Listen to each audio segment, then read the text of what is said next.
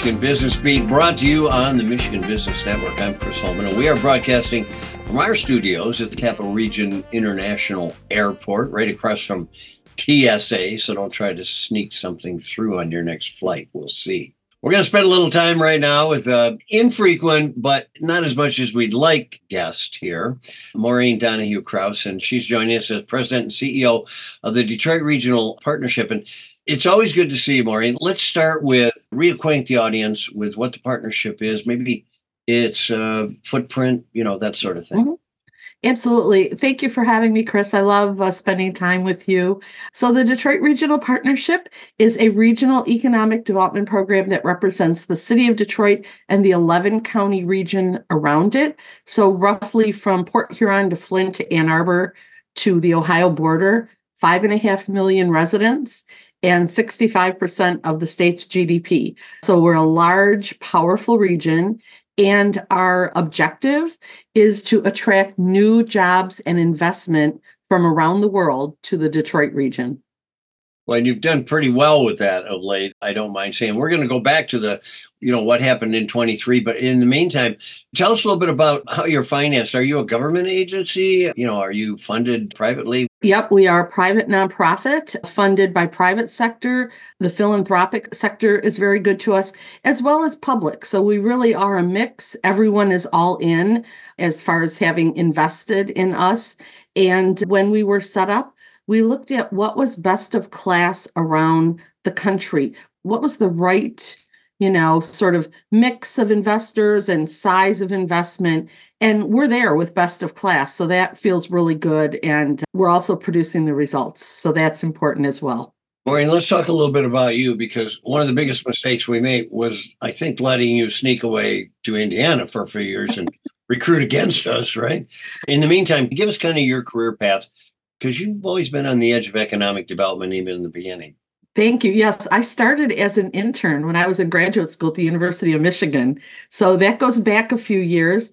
Spent most of my career in Michigan. I'm from here, I'm a Detroiter. And, you know, worked primarily around the Detroit area. I had two times where I was out and about, but I always view those as little internships with the competition. So I spent three years in Phoenix very early in my career. My husband was going out there for grad school. So we spent three years there and really learned that economic development, the definition is what's important to the individual community, right? It's different. And you have to understand that.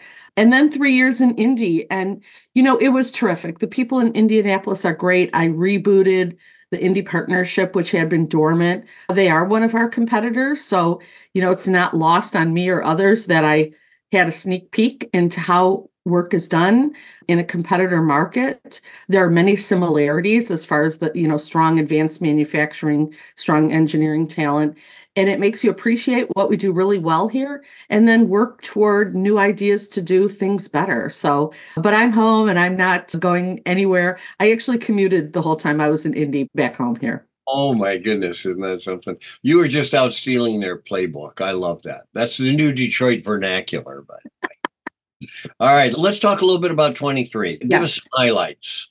Absolutely. So, you know, we have tenure metrics that we judge jobs, pathway jobs, and investments are sort of the outputs of our work.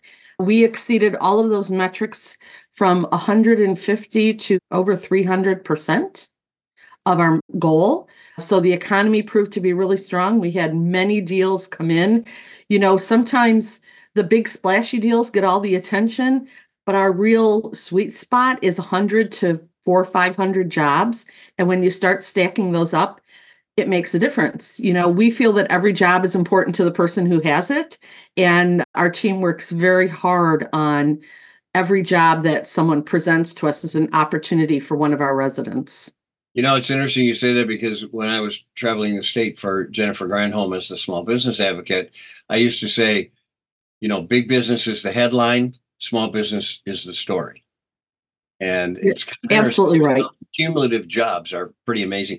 Okay, let's look at 24. What's mm-hmm. on the agenda?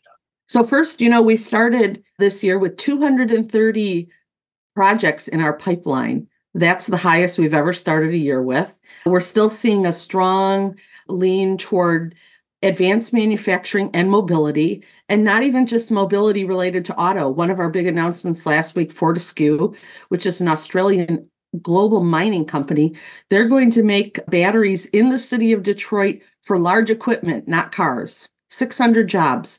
So it's diverse in the mobility sector, but it is still taking advantage of our engineering talent and our very skilled manufacturing talent. Now it's pretty amazing what where we're growing and how we're growing, et cetera. And you've done a great job down there. And I know at the end of the day, it's about jobs. It truly mm-hmm. is.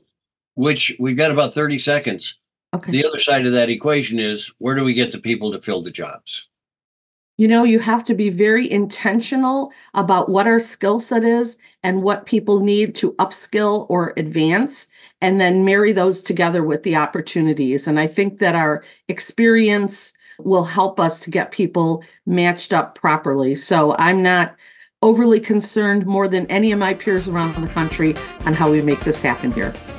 Well, Maureen Donohue Krauss, thanks so much for joining us. It's always good to spend time with you, President and CEO of the Detroit Regional Partnership. And you've been listening all of this on the Michigan Business Network. This is the Michigan Business Beat, and I'm Chris Holman.